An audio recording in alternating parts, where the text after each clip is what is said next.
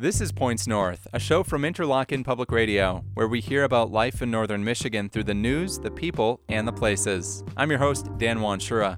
Coming up later on the show, property owners all along Lake Michigan are panicking. High water levels are eating away more and more of their land.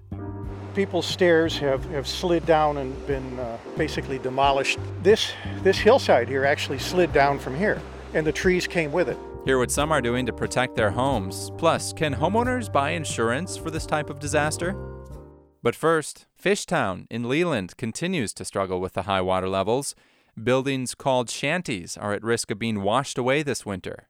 Now, the Fishtown Preservation Society is rushing to move the shanties from their original location so the rotting foundations can be rebuilt.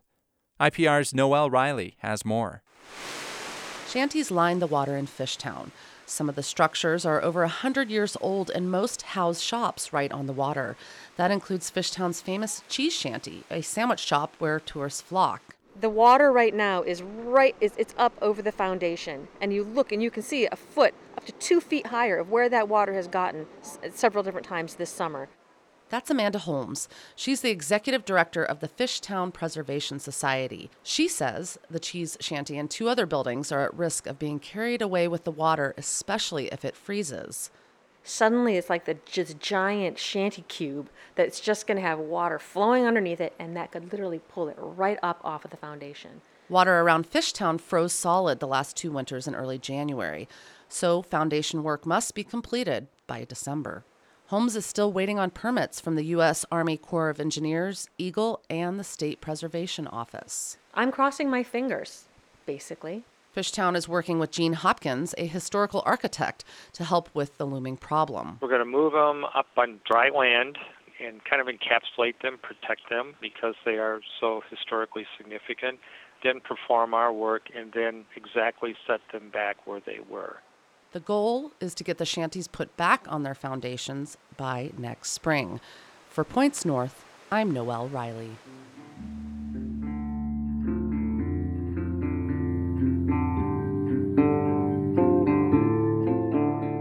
This is Points North. I'm Dan Wanshura. As Lake Michigan water levels remain at a near record high, more and more shoreline is being eaten away every day.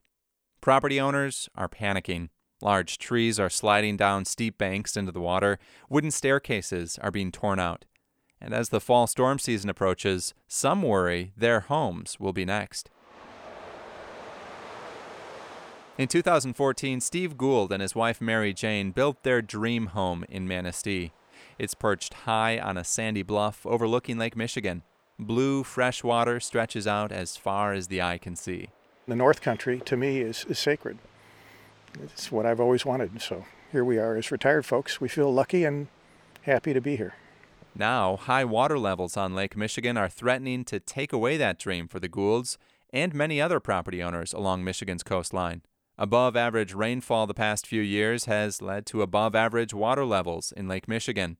The U.S. Army Corps of Engineers predicts over the next six months the lake will remain near or even surpass water level records set back in 1986. That means more and more shoreline will be swallowed by high waves coming from the brimming lake. Gould says many of his neighbors are living in quiet terror as water gets closer and closer to their homes and cottages. You know, if you're if you're in water and it's coming up and it's up to your to your chest, it's up to your neck, it's up to your chin. When it gets up to your nose, it's it's now all of a sudden a big emergency. And so I think a lot of people feel that um, it's up to their nose now. That's led many property owners to build stabilizing structures in the water. Steve Gould decided on a 100 foot long sandstone revetment.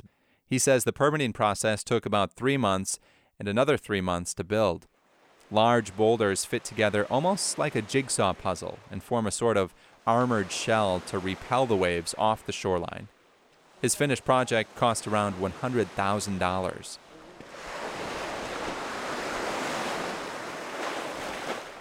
When the waves hit this, these rocks, instead of the rocks absorbing that force, it seems to direct that force backward into the unco- next oncoming wave.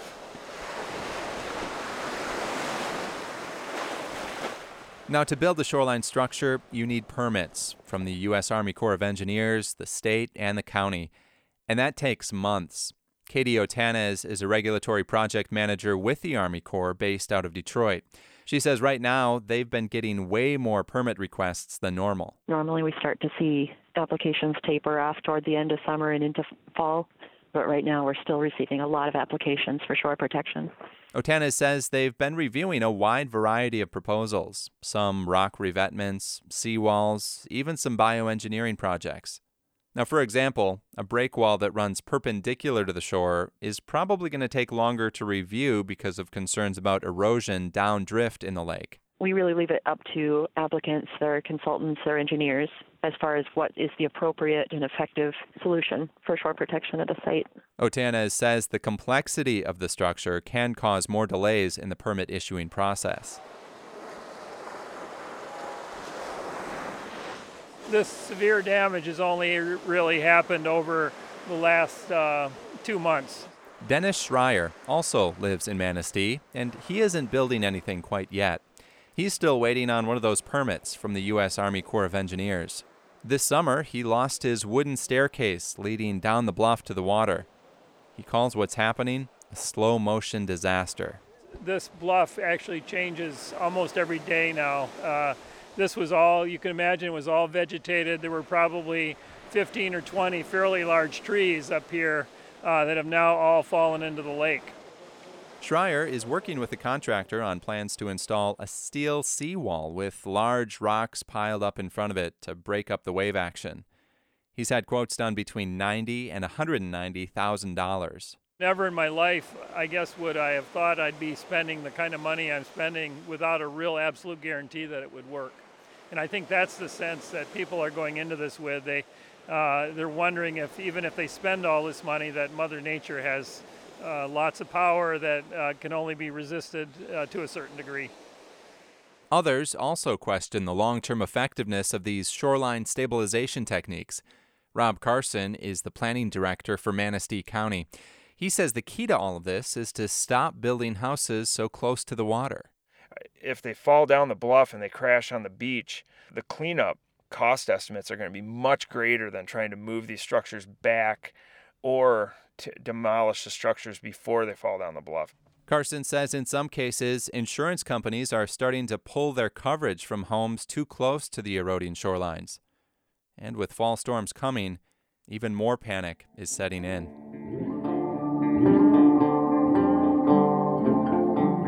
I'm Dan Wanshura. This is Points North.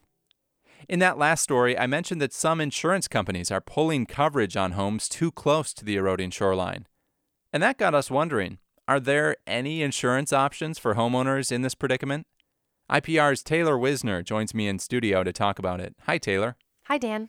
Is there any insurance that covers erosion caused by the high water levels in Lake Michigan, Taylor? No, not really. Homeowners insurance doesn't cover it. They have a clause that specifically says it does not cover erosion. Hmm.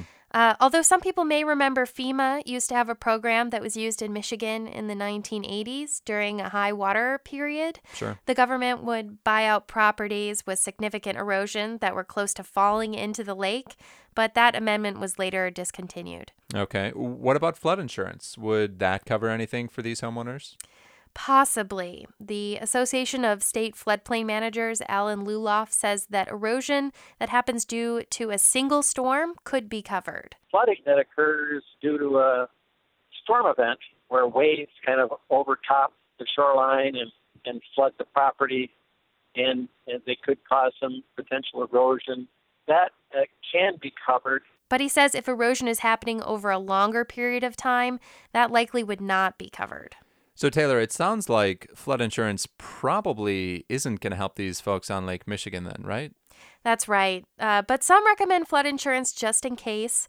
I spoke with the owner of Bayview Insurance Agency, Don Noka, and he says each claim is evaluated on its own merits. But he says ultimately it's up to the federal government to decide what could be covered. Flood insurance is managed by the federal government under the National Flood Insurance Program. And he says it's unclear whether unusually high water levels, like what we're seeing on the Great Lakes right now, would constitute an insurance claim. Is the federal government going to consider our current state on Lake Michigan and other waters um, to be exceeding anticipated cyclical levels? I have no stinking idea. I tried reaching out to FEMA to see if flood insurance would cover any erosion caused by high water, and they did not get back to me. So maybe, who knows? Uh, say somebody wanted to look into flood insurance for their property just in case. How much is that going to cost them a month? Well, it can cost up to a few thousand dollars a month. And again, that's for something that may not even cover the damage. All right. Taylor Wizner, thanks for filling us in. You're very welcome.